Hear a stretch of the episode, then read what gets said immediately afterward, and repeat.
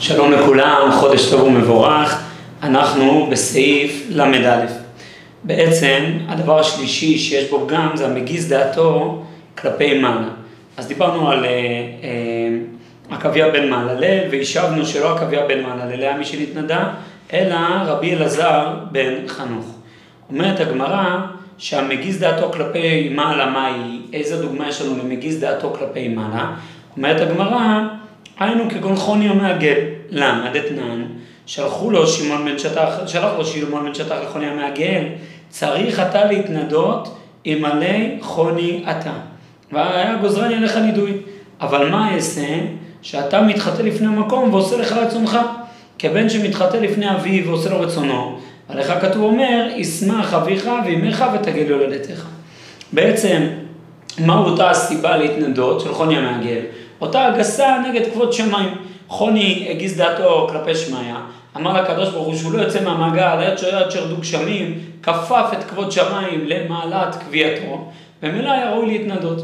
צריך להבין מה סבר חוני ומה סבר אה, שמעון בן שטח. אומר הרב קוק בסעיף ל"א, יסוד כבוד שמיים באמת, הוא שעל ידי כבוד שמיים נעשים כל דרכי היושר מכוונים בעולם. ובבטל כבוד שמיים חלילה אפילו במקצת, נתמוטט יסוד הצדק והמוסר בכלל, ואז ילכו בני אדם בחשיכה. כשאנחנו מדברים על כבוד שמיים, אפשר לתפוס את זה בצורה גסה. מי שרוצה להתבונן במידות הראייה, ערך כבוד, דיברנו על זה באריכות, סעיפים א' וב'. אפשר לתפוס את כבוד שמיים בצורה גסה, בצורה נמוכה, כאילו הקדוש ברוך הוא צריך את הרספקט שלנו, שאנחנו ניתן לו כבוד ומעמד, חלילה וחלילה. אומר הרב קוק, למה יש כבוד שמיים? כי כשאני במעמד נפש, אני מכבד את השם, מכבד הכוונה היא שאני נותן לו מקום בתוך אישיותי. כמו אדם שמכבד את הבית, מנקה את הבית, מסדר אותו, נותן מקום לאורח המיוחד שמגיע אליו. כשאני מכבד את השמיים, הנותן להם מקום, ממילא אישיותי מתנהלת אחרת. זה גורם שכל דרכי היושר נעשים מכוונים בעולם. ההתנהלות הרוחנית שלי מתיישרת בהתאם. ולכן, זהו, ואם חלילה אין כבוד שמיים, נתמוטט יסוד הצדק והמוסר בכלל.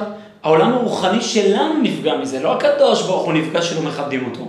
כבודו לא מופיע בנו, לנו יש הפסד, לנו יש פגם בעולם הרוחני שלנו. וזהו עיקר הקפדה בכבוד שמיים. כן הקדוש ברוך הוא צריך לכבודנו, אלא שכבודו יתברך הוא מצד עצמו. יסוד ההשלמה התכליתית לכל נוצר. כלומר, הכבוד הוא לא עבורו. איזו מכובד? המכבד. מי זוכה לכבוד? מי שמכבד. כלומר, אם אתה תכבד את הקדוש ברוך הוא, בזה כבודך, ערכך יעלה. למה? כי חייך יהיו מעודנים יותר, גבוהים יותר, מורממים יותר, ממילא ערכך וכבודך יעלה. על כן, אם הזדמנות שבדבר שיהיה נדמה לעין, איזו הגסת דעת כלפי מעלה, ומזה יהיה חלילה נדמה כממעט כבוד שמיים, אז הדבר הזה הוא חמור.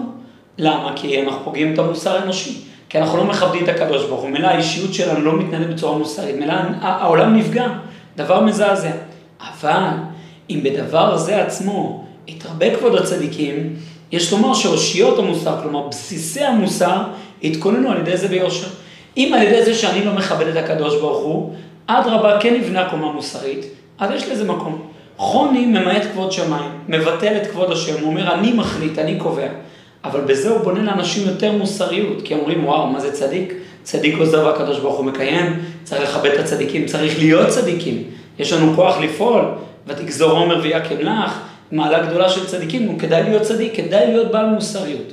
ולכן חוני אדרבה, אף על פי שהוא ממעט בכבוד שמיים, סוף סוף התוצאה של כבוד שמיים, בניין המוסר, חוני תורם לה. הוא בונה את המוסר שלא דרך כבוד שמיים, אלא דרך כבוד הצדיקים.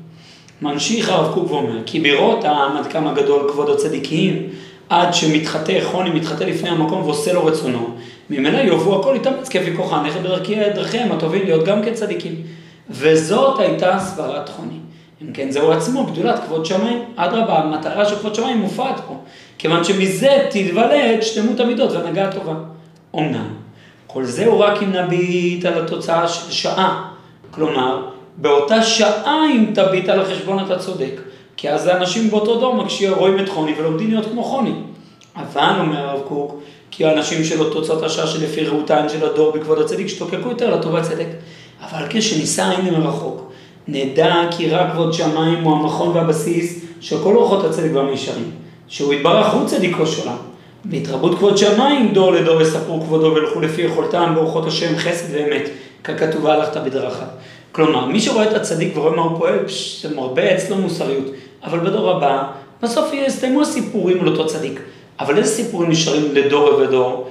דור ודור שבח מעשיך. לדורי דורות רק כבוד שמיים יכול להחזיק. ולכן חוני שתרם לכבוד הצדיקים, ומיעט את כבוד שמיים, תרם הכבוד בהווה, ומיעט את הכבוד לעתיד לבוא. ובזה הוא פגע מתופעת הכבוד של השם לדורות הבאים. אבל במיעוט חלילה בכבוד שמיים, ההרגש של המיעוט נשאר בלב, מתחת גם כן לדורות. האנשים שחוו חוסר כבוד שמיים בדור של חוני, יכולים בדורות הבאים למסור חוסר כבוד שמיים. והערת הצדיק, אותו הערה שחוני רצה לעורר באומה, בצדקתו סוף סוף עוברת היא. כשם שבשר ודם עובר, כך תלמודו עובר, כמו שאדם נפטר, גם מה שהוא בא להביא לעולם, גם כן יכול להימחק מהעולם, ולכן הדבר הזה הולך ומתבטא. עד כאן הרב קוק הסביר את חוני, ולמה היה מקום לגזור עליו נידוי כי סוף סוף מתבטל, צריך להבין מה התוספת הזאת, שחוני שהוא כבן המתחטא לפני אביו, מה המעלה של חוני, ומה בכל זאת לא היה ראוי לנהוג כך באופן אחר אם לא היית חוני. חודש טוב ומבורך.